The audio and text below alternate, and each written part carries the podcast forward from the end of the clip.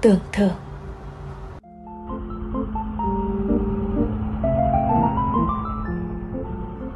Series mới My Diet Khi anh Tâm, chị Trí ăn kiêng. Ngày hôm nay của các bạn trôi qua thế nào ạ? Chào mừng các bạn quay trở lại. Mình là An, một nhà thực hành tâm lý học tích cực trong công việc, tình cảm ở người trưởng thành. Ba phút mỗi ngày để chúng ta cùng sàng lọc thông tin, làm nhẹ tâm trí bạn nhé. Chủ đề của hôm nay đó là tưởng thưởng. Quả đáng tội, thằng giàu mà nó giàu thật thì tao lại không lấy làm lạ, chứ nó nghèo còn hay khoe mẽ làm tao thấy mắc cười quá mà.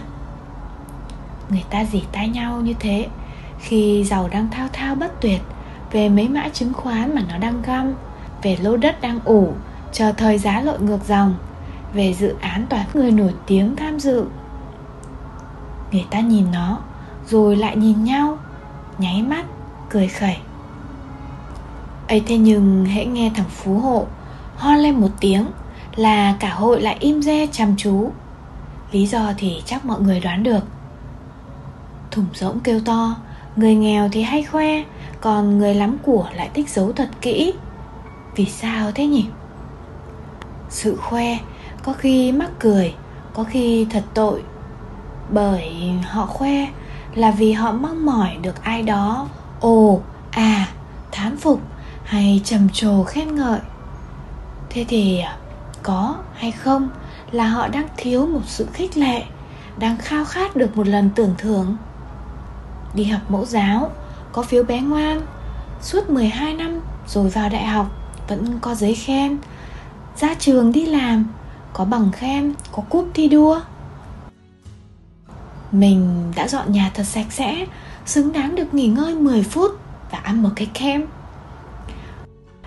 Chị vợ cặm cụi trong bếp, nấu một bữa cơm thật ngon, mong chồng và các con sẽ khen, sẽ hạnh phúc. Anh chồng sửa cái nồi cơm điện, cười khoái chí khi con trai vỗ tay. Bố sửa đồ là giỏi nhất. Con gái lần đầu biểu diễn văn nghệ, thấy mẹ rưng rưng nước mắt, chạy đến ôm hôn mà vẻ mặt cô bé đầy hãnh diện. Tưởng thưởng cho bản thân, cho những người quanh bạn, đúng lúc và thật lòng. Bất kể đó là sự tưởng thưởng lớn hay nhỏ, đều mang lại giá trị sâu sắc. Feel better, smile and happy.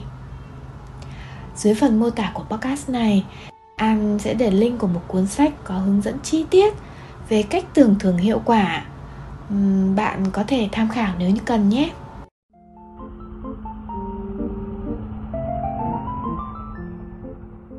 Cảm ơn các bạn đã nghe tới đây. Mỗi ngày một chủ đề đến từ những điều giản dị, nhỏ xinh trong cuộc sống.